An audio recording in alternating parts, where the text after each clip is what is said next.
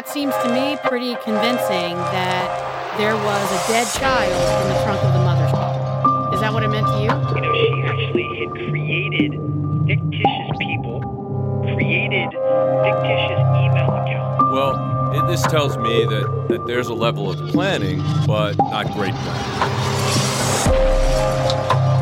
Low criminal sophistication in this case.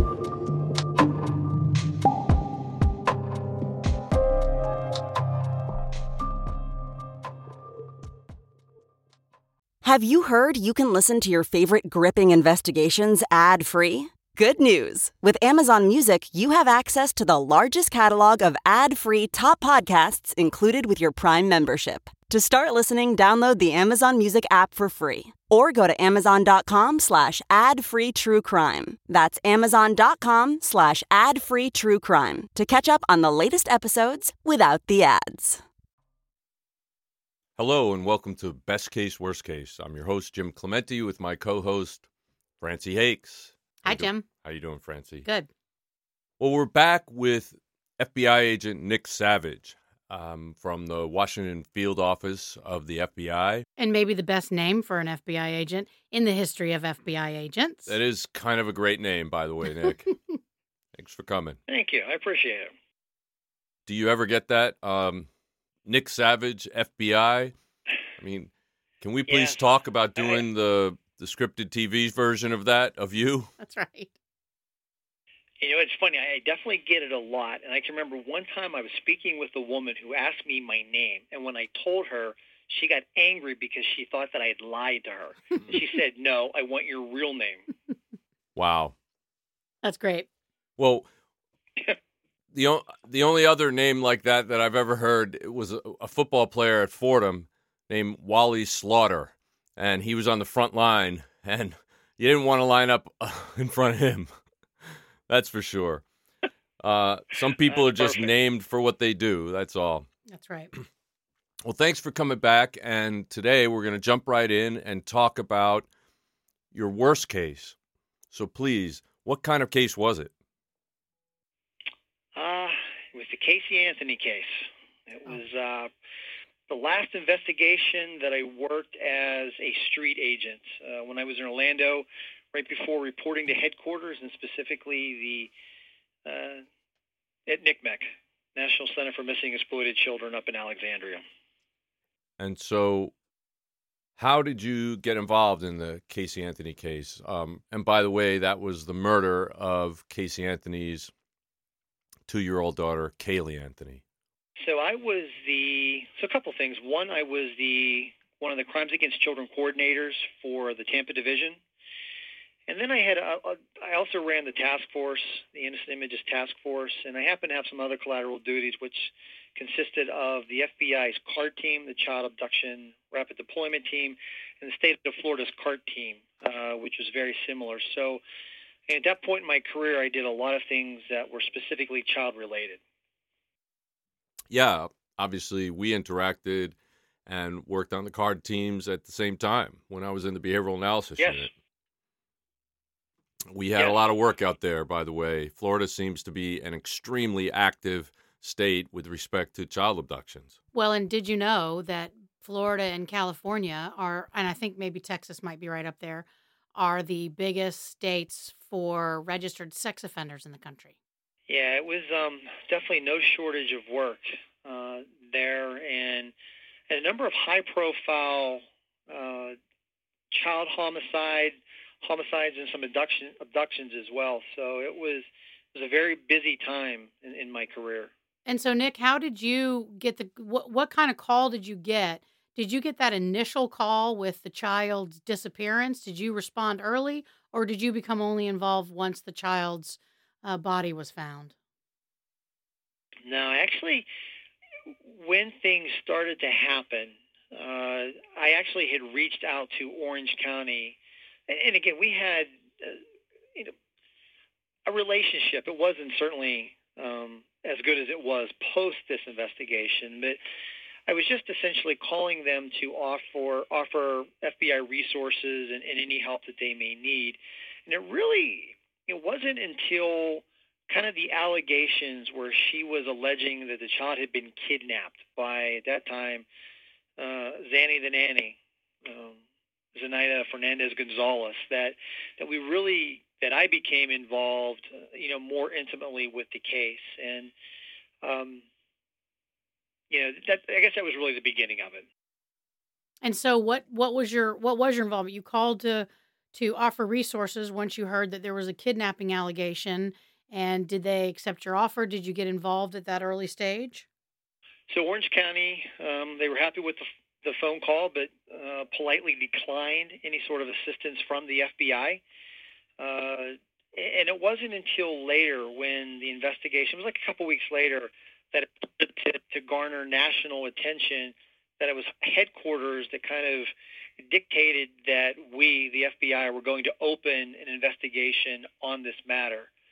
So I ended up going back to Orange County and, and, and I said, look, here's the deal. You know, I'm kind of being mandated to open an investigation. You know, we all know that it is not good to have parallel investigations on, on the same matter. And it would really behoove both sides if we worked together. And, and that was kind of Good move. Excellent. how things started. Yeah, well, I remember this case very well as well during that time period, and um, I know that the behavioral analysis unit was sort of chomping at the bit to to get involved, um, and we we eventually did. But talk a little bit about what you did. Uh, were you boots on the ground there? What what did, what did you do? Well, you know, it's funny because at first uh, it was more of a very kind of uh, tangential uh, role. And what we'd agreed initially was that the FBI would handle all leads uh, from out of state, that we would kind of start sending, you know, because at that point, when it started gathering national attention, there were Caylee sightings all over the country. And at that time, uh, Cindy Anthony was extremely vocal about. She knew that the FBI was was involved. I, I went over with John Allen, who was the sergeant for Orange County, introduced myself, and you know once she realized that the FBI had was now involved, she was very vocal. Was on TV a lot, essentially accusing the FBI of not doing enough, of not following up on leads. So, you know, that's kind of how things started. But it was really kind of my foot in the door to where I began developing that relationship with Orange County and developing those friendships that ultimately led to, you know, really a true partnership in this investigation. So, where were you, or what was your involvement once um, it w- it became obvious because the child's body was found? It became obvious that she had not been taken out of state, or or probably not even kidnapped at all, and then the eye of law enforcement turned to the mother. What what was your involvement in that stage? I was even even before that, Francie. It was, you know, when I when I went to inspect the car or look at it, when as soon as I opened that trunk, I mean the the decomposition smell was well, it was it was human decomp. I mean, it certainly smelled like that. If you've ever smelled a decomposing body, it's something that you never ever forget. So as soon as I kind of like was able to to smell that the trunk of the car, I kind of had a good idea, you know, kind of you know what was going on, and you know it, it was kind of a a tricky time in the investigation because you know we happened to find the hair, a hair that was in the back of the car, and that hair showed signs of there was a death band on it. It, it, it started to show signs of decomposition. And the thing that was interesting about that hair was that we knew a couple things about it. We knew that the hair was untreated, and we also knew that that mitochondrial DNA that the, it had a mitochondrial line uh, of DNA, essentially saying that it was in the mother's line. So we knew that it had to either be Casey, Caylee, or Cindy, grandmother, daughter, child. We also knew that Cindy and Casey colored their hair. So again, very circumstantial, but we had a hair that was untreated that was in the mitochondrial line. All right, so DNA line. so if you could just explain to our listeners, so when you said it has a death band on it, it's um, postmortem banding that happens only to hairs that are attached to the victim when they're dead and after they're dead. It it's not a hair that somebody pulled out from the victim, but it actually was on a dead body, and it cre- and and shortly after death that a band occurs near the root that you can tell that forensically we can tell that this was on the the the, the body of somebody when they died and after they died and then it came off later right Correct. Yes. Well, and Nick, I want to back up for just one second. I remember following this trial very closely, and the smell of decomposition in the trunk of the car, and that was Casey Anthony's car, the smell of decomp in the car, and this hair banding. These were super important pieces of evidence evidence in the trial, and yet Casey Anthony didn't get convicted. right So that mm. must have been incredibly frustrating for you as you went forward because that seems to me pretty convincing that there was a dead child in the trunk of the mother's car. Is that what it meant to you? It's what it absolutely meant to me. And, um, you know, it, I thought that we had built a very strong case that would have been, um, that we could have charged and actually gone to trial with even before we discovered the remains of Caylee. So I was confident, even before the, the recovery of her body, that we kind of had enough. I mean, again, in cases like this, what makes it difficult is everything is circumstantial. Unless you have an eyewitness, unless you have a statement from the accused who has a constitutional right not to make a statement, and the fact that you had a victim who was deceased, every single everything that we had, every piece of evidence was circumstantial in this case. but what about what about the fact that she you mentioned Zanny the nanny before she she came up with this ridiculous scenario that she had been going to work at Universal Studios and dropping the baby off at Zanny the nanny every day and then it turned out that she didn't even exist. And didn't she actually lie to the detectives about working at Universal and then go all the way to like talking her way past the guard, saying she left her ID at work, walking them into Universal, walking them into a building, going up to the third floor, walking down the hall, and putting her hand on the door to a random office and saying, then, uh, actually, I don't work here. That's, that was it. You know, I mean- brazen, that, incredibly you know, brazen. Brazen and and you know and just arrogant and such a pathological liar. And I mean, all that information was given to the jury, right? Yeah, no, she she was a great liar. I mean, she just she wasn't just a pathological liar. She was a great liar, and she had this this ability to take nuggets of truth and then spin these elaborate lies around it, so that if you went back and tried to get to the heart of the matter, once you got back to the nugget of truth, most people thought, oh, maybe she's telling the truth because that's truthful and she was so unbelievably good at this.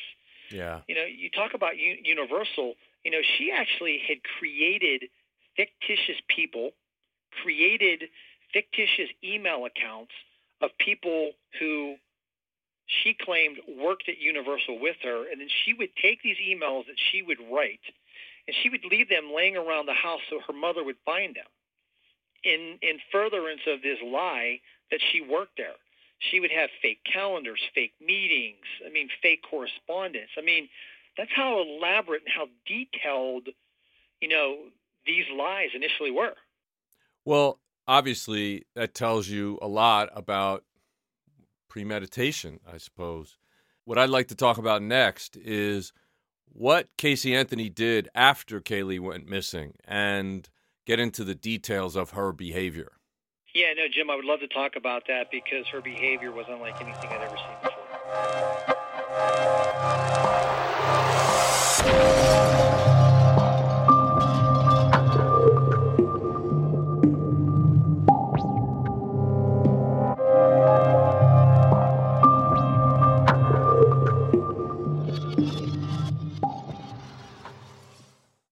Welcome to your next true crime obsession. Don't miss new BritBox original drama, The Sixth Commandment, which The Guardian calls as immaculate a piece of TV as you will ever see. You will hear evidence of extreme gaslighting. Help me, please. I am going to be waiting on you, hand and foot.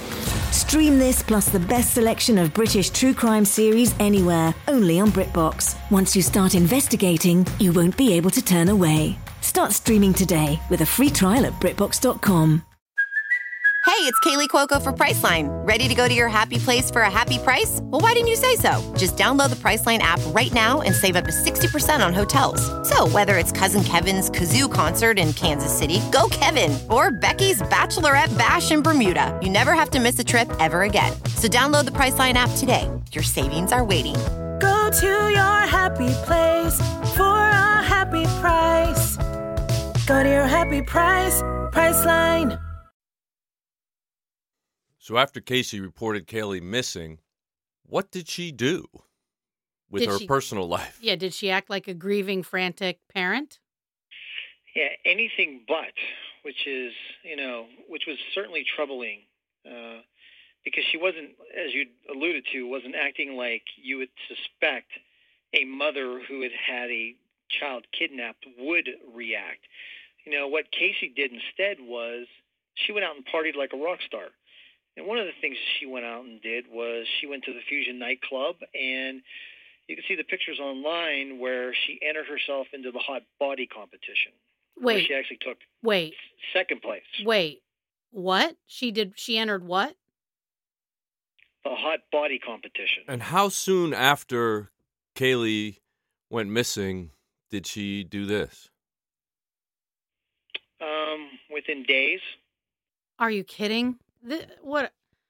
I don't know, Jim. I'm not an expert on psychopaths, but that certainly sounds like psychopath kind of behavior. Someone completely lacking empathy to me. Absolutely. And on top of that, it sounds a lot like Susan Smith behavior. hmm Was she trying to get get in with any particular guy at that point? You know, it was one of the things that Casey. It's almost like a bad habit. Anytime she would meet a guy, he was the guy, and you know, it, it kind of, in my opinion, went directly toward motive. And what had happened, just backing up a few days, was Casey, her mom and dad had taken vacation time, and Caylee had spent uh, pretty much a week with her grandparents. And during that week, Casey went out and partied like a rock star. And during that time, she actually met a, a young man. Uh, and during that time, practically moved in with him. And, you know, she was cooking, cleaning, you know, she was, he was the one that she was going to spend the rest of her life with. And so she continues to party like a rock star for that week. And then, interestingly enough, when the week was over, you know, George and Cindy had to go back to work and essentially told Casey, you are now responsible for your child. And certainly my opinion, but I believe that Casey felt as though if she couldn't maintain that rock star, star lifestyle, that she was going to essentially lose this man that she was going to spend the rest of her life with. I think that was kind of that was part of the motive. I mean, and I can certainly talk more about what I believe other parts of that motive would be, but that certainly, in my opinion, played a contributing factor to the death of Caylee Anthony. Well, Nick, what I um, am interested to know is about this man that Casey Anthony started dating and may have formed part of the, part of the motive in the murder of Caylee Anthony. For what was his? What were his thoughts? Was he saying something to her about, "Oh, I never want to have kids," or did he know she had a child? What was his role in all of that? You know it. He. it wasn't until we actually polygraphed him that we kind of learned, you know, the deep-seated guilt that he had. He knew that he knew a couple things. He knew that she had a daughter, and he actually felt bad that he never asked more about where the baby was. He just assumed that the baby wasn't around. And I mean, he was a young man. You know, he wanted to spend time with Casey. He wasn't about to say, "Hey, you know, where's your daughter?" That was number one. The other thing that we determined or we found during the polygraph that he probably wouldn't have told anybody. He told Casey that he only wanted sons, that he did not want a daughter. And he resented having made that statement. And it wasn't until later when, you know, Caylee was discovered, her remains were discovered, that I think he felt guilty thinking that potentially that statement could have contributed to the child's death. But you never had the sense that that's what he intended. No, absolutely not. I mean, no, no, w- w- without question. But it was just something that that we'd learned during again during the polygraph that you know he'd come clean with the fact that he'd made that statement to her. But no, nothing, no ill intent toward that. You know, with respect to that statement at all. So she got very obsessive about guys and would sort of latch onto them, throw everything into it. This is for life. I mean, that kind of behavior a lot of times scares guys out of relationships. What did he think about it? Uh, I think initially, I mean, you know, Casey was a good-looking young woman. Uh, she was kind of doting on him, and I don't think, you know, I think at first he kind of liked it. You know, there there wasn't anything that he thought was strange or, or odd. Uh, so I don't think he minded at all. Mm-hmm. During the course of the trial, and actually part of this came out obviously during the in- investigation, um, there was some indications that she was looking online for ether or something like that. Uh, tell us about that. It was chloroform. Um, yeah, some of the searches that she had uh, that she had done was how to mac- how, how to manufacture chloroform. Uh, we actually believed there could have been some traces of chloroform, even though it's it's a highly volatile uh, in nature. Um, that we potentially could have uh, some traces of that. Um, and there were some other searches, neck breaking, um, that she kind of exhibited. I mean, there were a lot of little things that she had been looking up online that all kind of went toward just, just again, circumstantial, but just kind of some abnormal searches. Well, and online. Nick, the, I think one of the m- most awful things about this case during the trial was all the controversy around the computer evidence. And as you say, someone who ends up with a dead child having done those kind of computer searches, it certainly suggests premeditation and suggests she was looking for ways to figure out how to kill her child. But talk a little bit about why the computer evidence was so controversial. First of all, did the FBI do those computer forensic searches or was that the local police? No, the local police had done it, and, and they did a good job. Part of the problem, and later it became an issue, was that one of the tools that was used um, to do the, the extraction and, and then later the analysis, even though it, it found the artifacts of those searches, what it did was, you know, there are multiple artifacts on your computer. It's not, you know, there are different places where these these little nuggets of uh, reside, and what this tool did was it included duplicates. So anytime it came across some remnant or artifact of one of these hits, it was counting it as a unique search. So it gave the impression that it wasn't just one search, but that it was multiple searches for the same thing. And it's kind of why, you know, it's it's a good lesson for anybody who does forensic analysis um, with respect to computers. It, it's kind of why you need to test and validate your tools. So you know exactly what that tool is doing, what it's counting, so that you know that the results you get are in fact accurate results.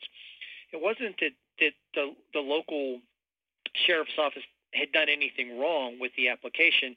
It wasn't. It was just that they didn't understand again what the tool actually did.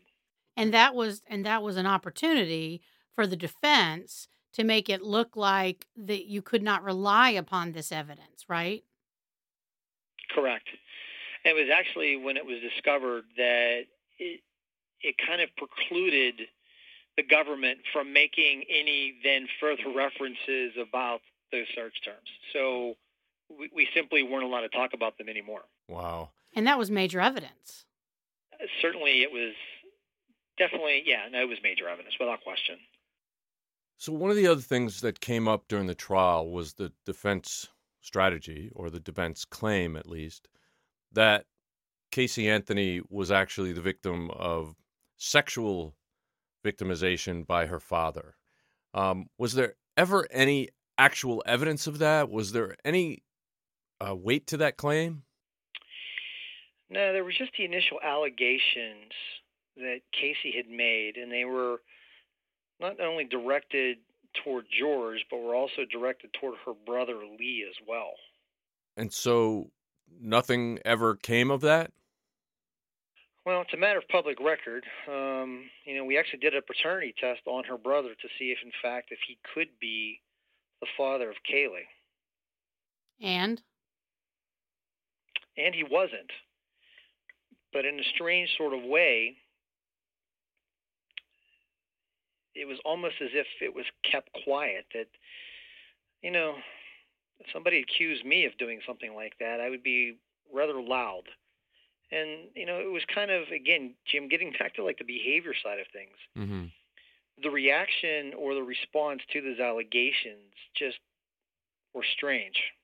So were they they weren't what you would you would you would think. Casey anthony made allegations against both her father and her brother right? Correct. But had any of those allegations ever been made you know prior to the time when she was sitting in trial for murder? No. No and also um, wasn't, uh, as I recall, wasn't George, her father, extremely cooperative with police and the FBI throughout the entire investigation? To a point. Certainly, I don't think they were as cooperative as, as I'd wanted or I would have liked. But there, there was a level of cooperation, yes. Do you think they were conflicted about cooperating, considering it was their daughter on trial for murder? Uh, without question.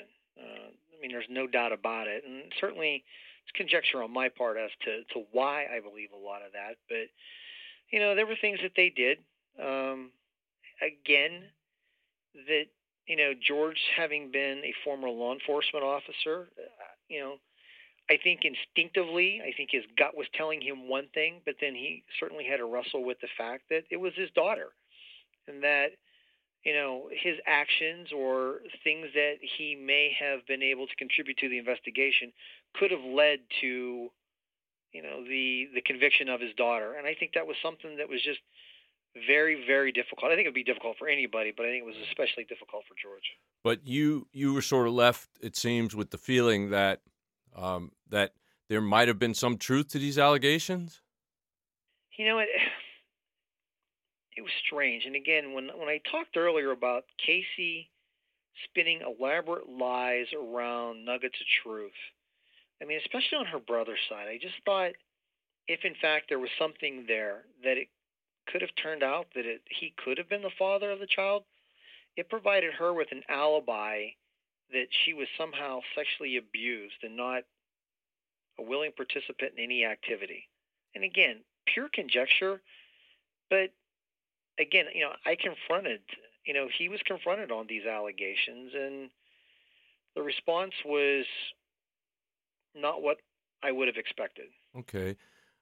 But either way, even if she was the victim of sexual abuse or sexual victimization, that has nothing to do with, and certainly in no way justifies her behavior with Caylee.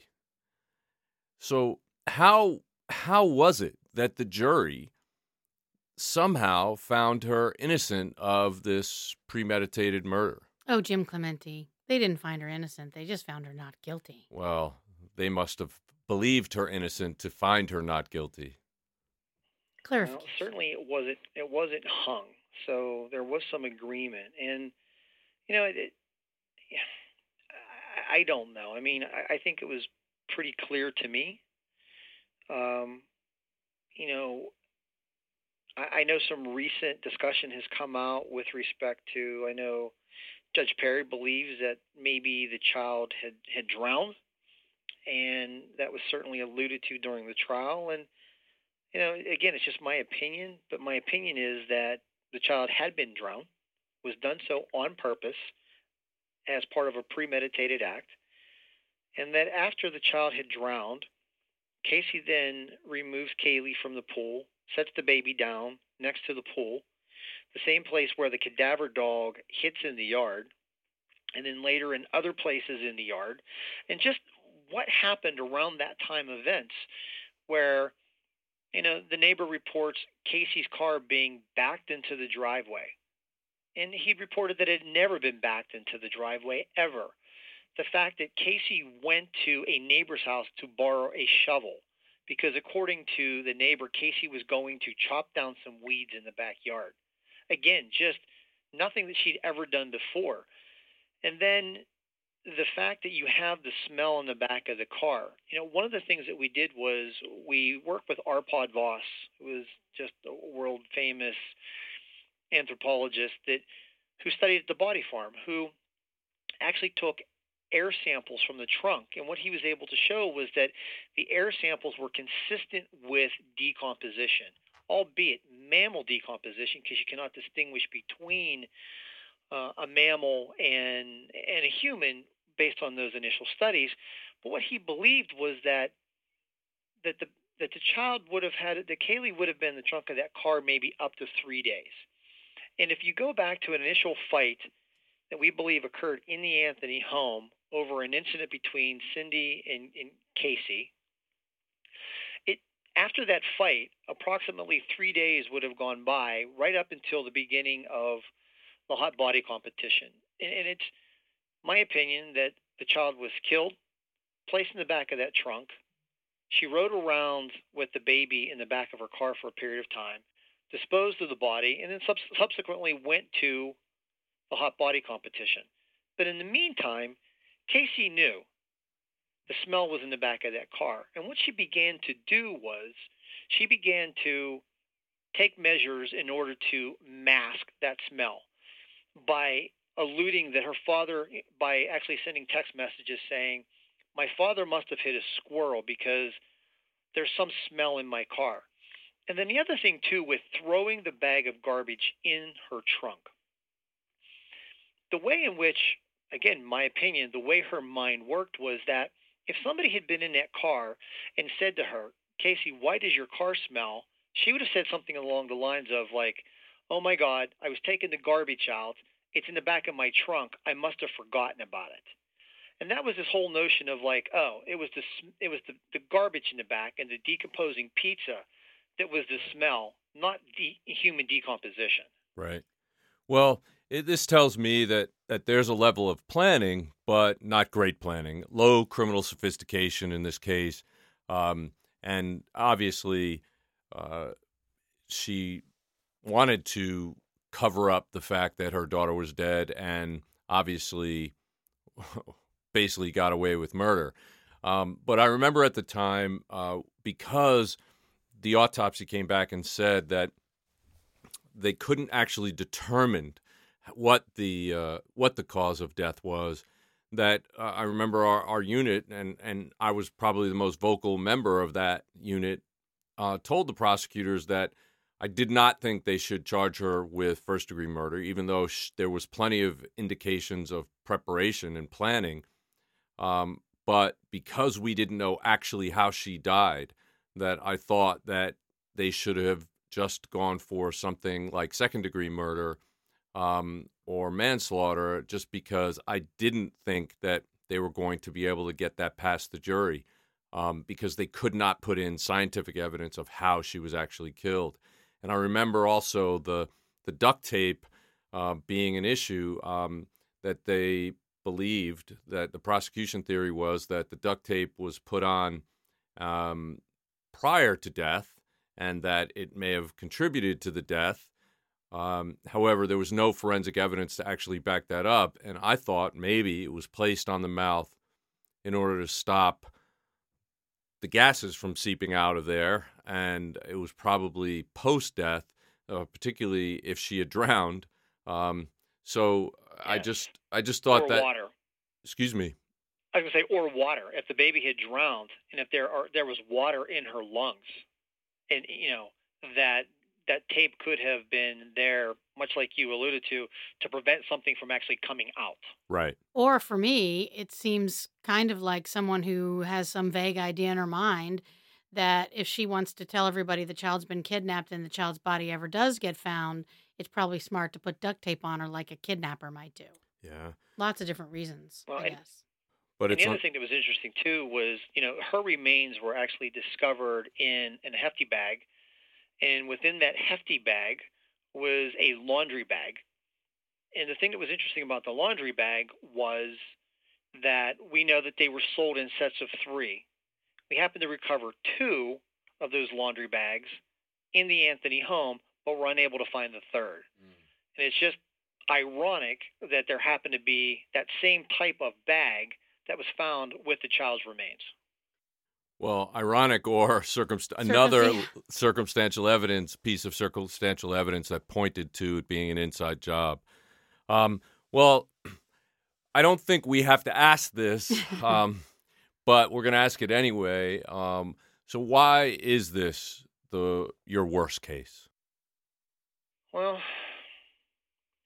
you know, it, it, it, it may seem cliche, but clearly that, that child deserved um, more justice for, for her death. And, you know, it, it, it was pretty clear to me who was responsible for this child's death. And, you know, it,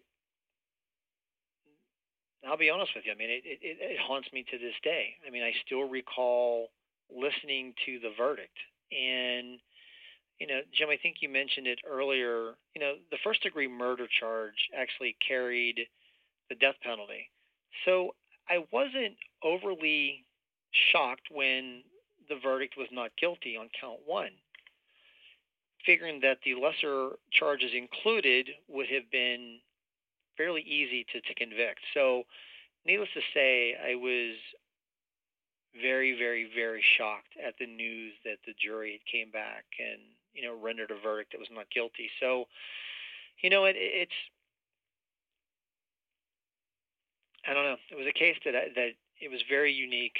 Um, there were things that I wish that we could have.